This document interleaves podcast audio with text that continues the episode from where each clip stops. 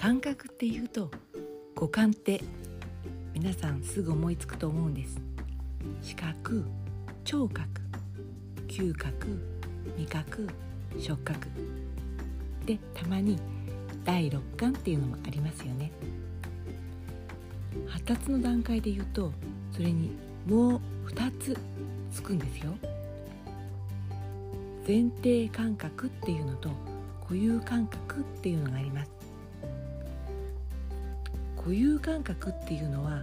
うーん例えば体の筋肉とか関節に感じる感覚って言われています。例えば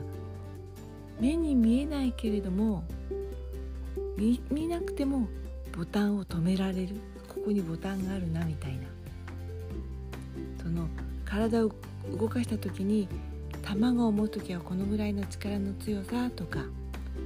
ギュッと引っ張るのはこのぐらいとかそういう感覚みたいです。それから前提感覚前提感覚の方は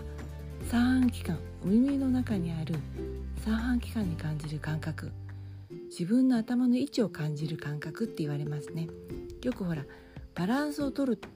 そんな時にも使うって。で本当はこう目をつぶった時に足をピタッとくっつけて立った時のバランスと目を開けた時って全然安定感違いますよね。でもそれは視覚の方に頼っていて三半規管の方でちゃんとたそのバランスを取れてないそっちが弱ってるとかそっちがまだ使えてないっていうこともあるみたいです。体の姿勢を整えるっていろんなそういうことが関わってきます。でこの全ての感覚がうまく使えないと座るとか立つとか歩くとか走るとかそういった日常生活がよりスムーズにできないで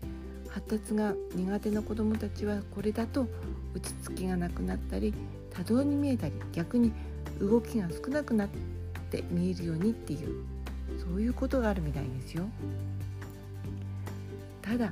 筋肉を鍛えてしっかり立つだけじゃなくて